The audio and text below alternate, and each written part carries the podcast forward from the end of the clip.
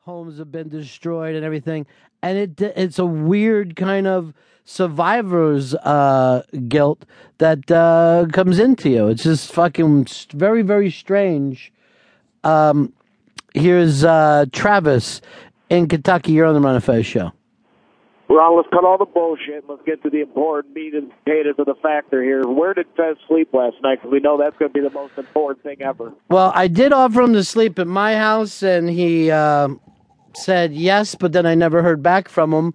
Did you sleep here or at home last night? I slept at home last night trying to get myself acclimated to a life without power because I don't think it's ever coming back on. No, you know it's coming back on. It just feels like it's not. It feels like I have to get used to living this way. Have you ever had a feeling that was true? No, never once in my life. So that's what your logic should go to the opposite side. Like, this feels dangerous, so I must be safe. Or this feels safe, so there must be a, a, a period of danger. Yeah, and by the time I got home, I was just exhausted, and I figured just sleep here without the lights on, and it took me till about 3 a.m., I think, till I finally went to sleep. Because you can't sleep in the dark? I just can't. I kept. I, I would close my eyes, and then next I'm- thing I know, I'm back sitting up. I'm telling you, this is the best thing for you. It's the best thing for you. So I'm trying to fight my way through the not having a television and every light on in the house Yeah. to go to bed. This is going to be better for you. This is going to be a calming thing. And hopefully, when the electricity comes back, you learn to sleep with your lights and your TV off and just sleep deep. That well, that's the plan. I have I I don't I I'm getting used to having no TV. I guess How many days has it been for you now? two. Two days without a TV. Uh, eight I feel like Frontier Annie or something. Frontier. I'm trying to figure out what that means. Frontier. I don't know. Uh, 866 Ron Zero Fez. 866 Ron Zero Fez. I am in here with Frontier Granny. And um, let's go over here to Gary. Gary, you're on the Ron and Fez show. Oh yeah, Ron. First off, uh, I'd like to offer you an extra chainsaw if you need one. Thank you. And uh, here in Virginia, we had 180 mile an hour winds, uh, five feet of rain. Now I'm under six feet of snow, no power. I'm calling from a satellite phone, uh, but all is well. I don't need TV. There it goes.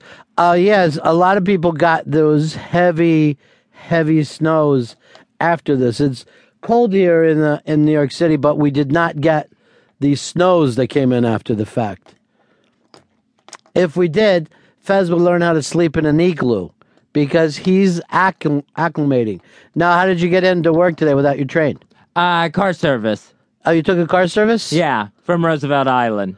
All right, and uh, why didn't you uh, pick up Hicks? Hicks can't get in yet.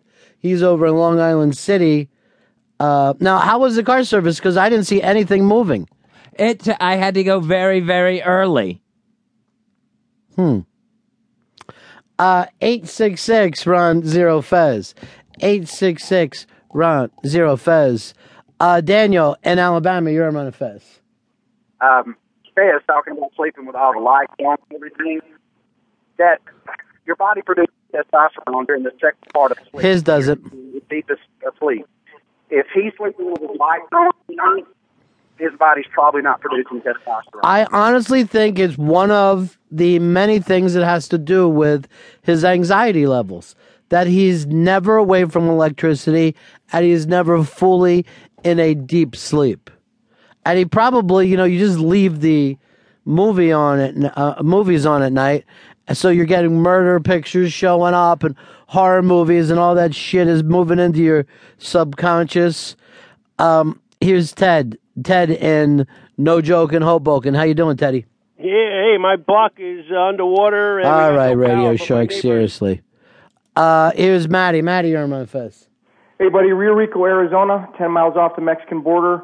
Expecting to be about 83 today. No clouds, slight wind from the east, and uh, full power. Stores are all stocked, Ronnie. We're barely hanging on out here. Well, you know your weather. I'm looking at it right now. You're uh, you're sunny with a chance of Mexicans, so they could come in over the border and then turn.